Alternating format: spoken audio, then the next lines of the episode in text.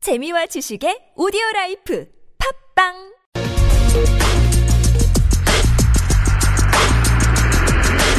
Science News.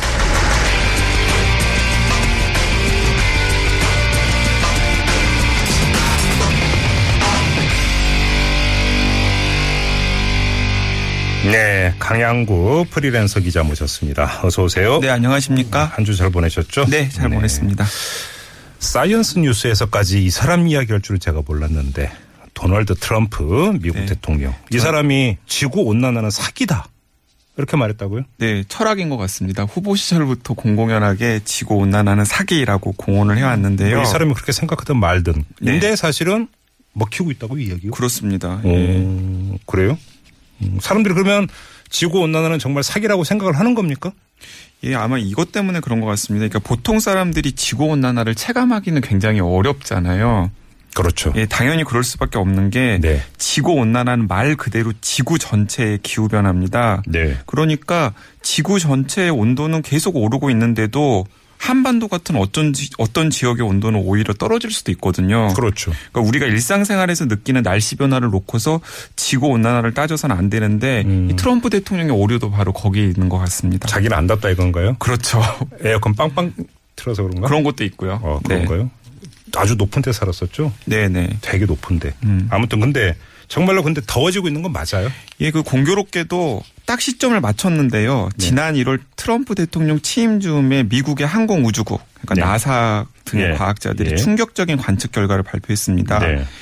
2016년, 그러니까 작년에 지구 온도가 기상 통계를 내기 시작한 1880년 이후 가장 뜨거웠다고 합니다. 어, 그래요? 그러니까 더 심각한 것은 3년 연속 최고 기록을 갈아치우고 있다는 어, 것입니다. 그럼 계속 그 대패지고 있다는 겁니까? 네, 그렇습니다. 이게 작년에 전 세계 평균 기온이 20세기 평균치보다 약 1도가량 높았습니다. 네. 그런데 20세기 평균 기온보다 높은 뜨거운 해가 1977년부터 40년째 이어지고 있습니다. 음. 그러니까 이런 관측 결과를 보면 지구온난화는 사기가 아니라 진행 중인 명백한 사실이라는 것을 설명해주고 있는 것 아니, 같습니다. 근데 우리가 일교차 15도, 20도에서도 사는데 네, 네. 1도 올라간 게 뭐 이렇게 대수냐 이렇게 얘기하는 분들도 계실 것 이제 같아요. 오늘의 포인트를 지금 계속 자가- 제가 다시 한번 언급하면 네. 일상생활에서 느끼는 날씨 감각으로 지구온난화를 따지면 안 된다.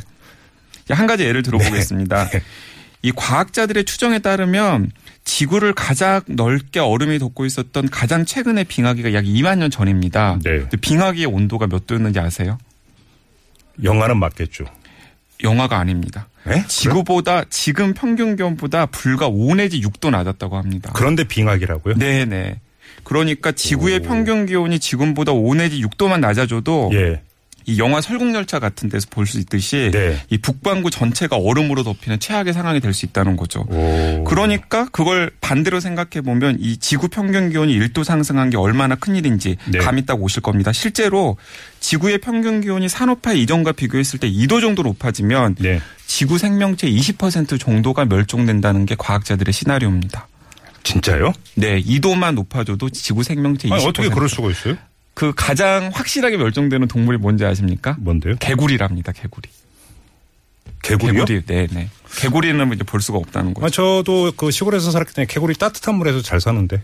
근데 개구리가 온도 변화에 굉장히 민감해 가지고 예. 지구의 기온이 올라가면은 가장 먼저 멸종될 동물 중에 하나라고 합니다. 그럼 개구리가 멸종되면 뱀도 멸종될 가능성이 높겠네요. 그렇죠. 이게 이게 연세가 계속 먹이 사슬이 이어지니까 있으니까. 먹이 사슬이 있으니까. 어, 그래요? 그렇습니다. 지구 생명체 20%가 멸종된다고요? 네, 그래서 지금 이 지구 평균 온도를 산업화 이전과 비교했을 때 2도 안에 잡아두는 게 현재의 목표입니다. 음. 근데 이미 작년에 1도 정도가 상승한 상태고요. 네.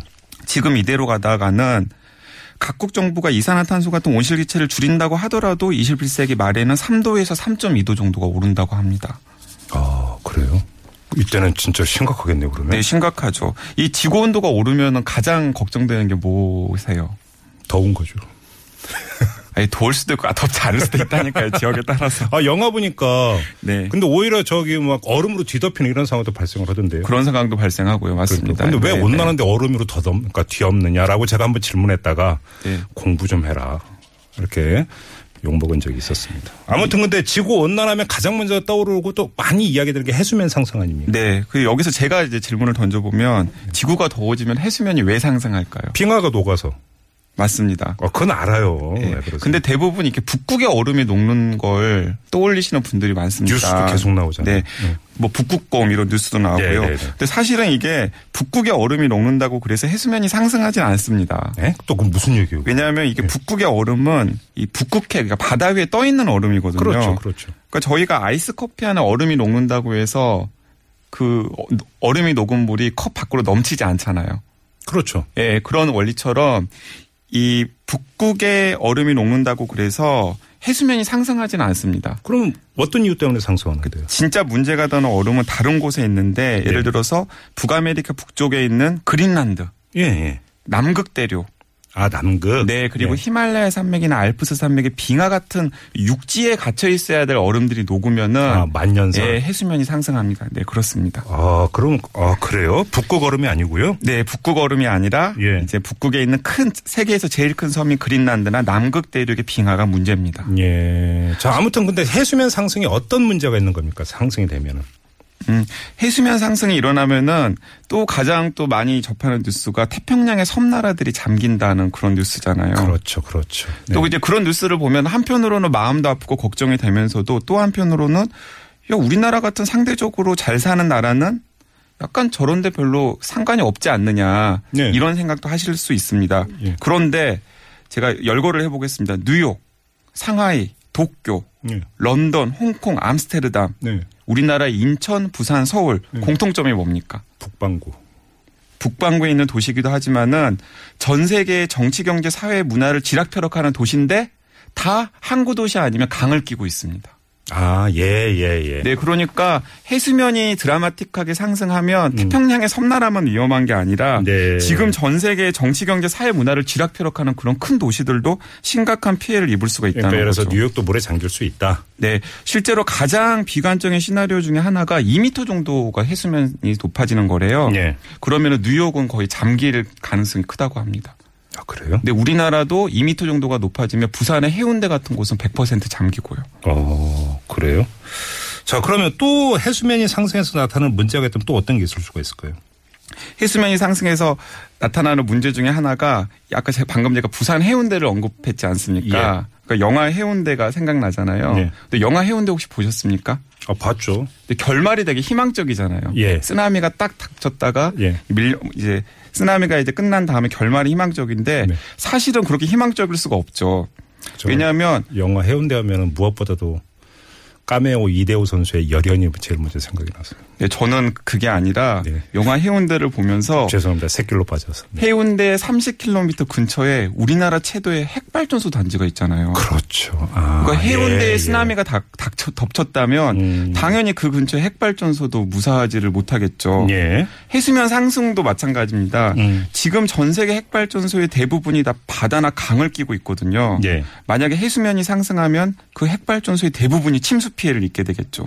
그렇죠. 우리나라 핵발전소도 마찬가지고요. 예. 그러니까 지구온난화랑 핵발전소가 만나서 최악의 재앙을 낳을 수도 있는 것입니다. 아, 아, 그럴 수도 있겠네요. 네, 그러니까 우리가 지구온난화 생각하면 북극곰 생각하고 태평양에 있는 섬만 생각하는데 네. 사실은 지구온난화의 파장이 우리가 생각하는 것보다 전혀 예상치 못한 곳으로 미칠 수가 있다는 것입니다. 예. 자, 그리고 그 빙하 말고 네. 열 팽창하고 해수면 상승 영향이 연관이 있다는 이건 무슨 얘기예요? 아니 그건 어떻게 아셨습니까? 원고에 그렇게 돼 있는 아 그렇습니까? 사실은 이 빙하가 녹아서 네. 해수면이 상승한다라는 거 많은 분들이 상식적으로 이해를 하고 계시는데요. 네. 해수면이 상승하는 다른 중요한 요인 중에 하나가 열팽창이라는 것입니다. 열팽창이 뭔지는 아시죠? 계속하세요. 네, 네. 네. 오늘 왜 이렇게 고체나 질문이 많아요? 액체나 기체가 열을 받으면 네. 부피가 팽창을 하거든요. 열을 받으면 그 부피만 팽창하는 게 뇌도 팽창을 합니다. 근데 지구가 더워지면 당연히 지구의 상당 부분을 구성하고 있는 바닷물이 팽창을 하겠죠. 아, 네. 그래서 상승한다 해서. 네. 아, 그렇네요. 네네. 간단한 거죠. 그러니까 지구가 열을 받으면은 그 지구의 열을 상당 부분 흡수하고 있는 바다가 팽창하면서 자연스럽게 해수면이 상승하고 거기에 더해서 육지에 갇혀 있어야 될 빙하의 물까지 녹아서 바다로 유입되니까 그 간단한 해수면이 원리잖아요. 상승하고 있는 거죠. 냄비에 물 담아서 가스레인지에 불 켜면 온도가 올라가면서 네, 그렇죠. 물수위가 계속 물수위가 올라가- 올라가죠. 그러다 넘치는. 네네. 그 원리고 똑같다 이거잖아요. 맞습니다. 아, 그게 이렇게 한- 이게 꼭 그 얼음만 녹아서 해수면 상승이 되는 게 또 아니군요. 그게 한 절반 정도의 원인을 차지하고 있다고 합니다. 예. 지구 온난화가 상당히 무서운 거네요. 네, 그러니까 저희가 지구온난화 하면은 그 스테레오 타입으로 생각하고 있는 전형적인 어떤 재앙들이 있는데 네. 사실은 그것보다도 훨씬 더 우리 일상생활이나 우리의 삶에 미칠 영향이 클 수 있다라는 것입니다. 근데 이제 처음 이야기로 돌아가서 도널드 트럼프는 지구 온난화 사기라고 했는데 네. 이 이야기를 이제 확장해서 해석을 하면 그러니까 온실가스 감축 이런 얘기 나오는데 네네. 어, 미국은 그럴 생각 없다. 이런 뜻 아닙니까? 그러니까 아직까지는 작년에 발효된 파리 협정을 따르지 않겠다라고 선언을 하진 않았습니다. 네. 그렇지만은 이 트럼프의 태도로 봤을 때는 충분히 미국이 입장을 선회할 수 있고 네. 그렇다면은 아마 트럼프가 했던 여러 가지 사고들 중에서 음. 인류에게 미치는 가장 영향이 큰 사고가 아닐까 생각해 네. 봅니다. 출범한 지 얼마 안 됐는데 네, 아직도 많이 남았는데. 예, 이제 시작이 돼요. 근데 저런 상태로 가다가는 탄핵당하지 않을까요? 네. 여기서 마무리하도록 하겠습니다. 네, 사이언스 뉴스 강양고 프리랜서 기자와 함께했습니다. 수고하셨어요. 네, 감사합니다.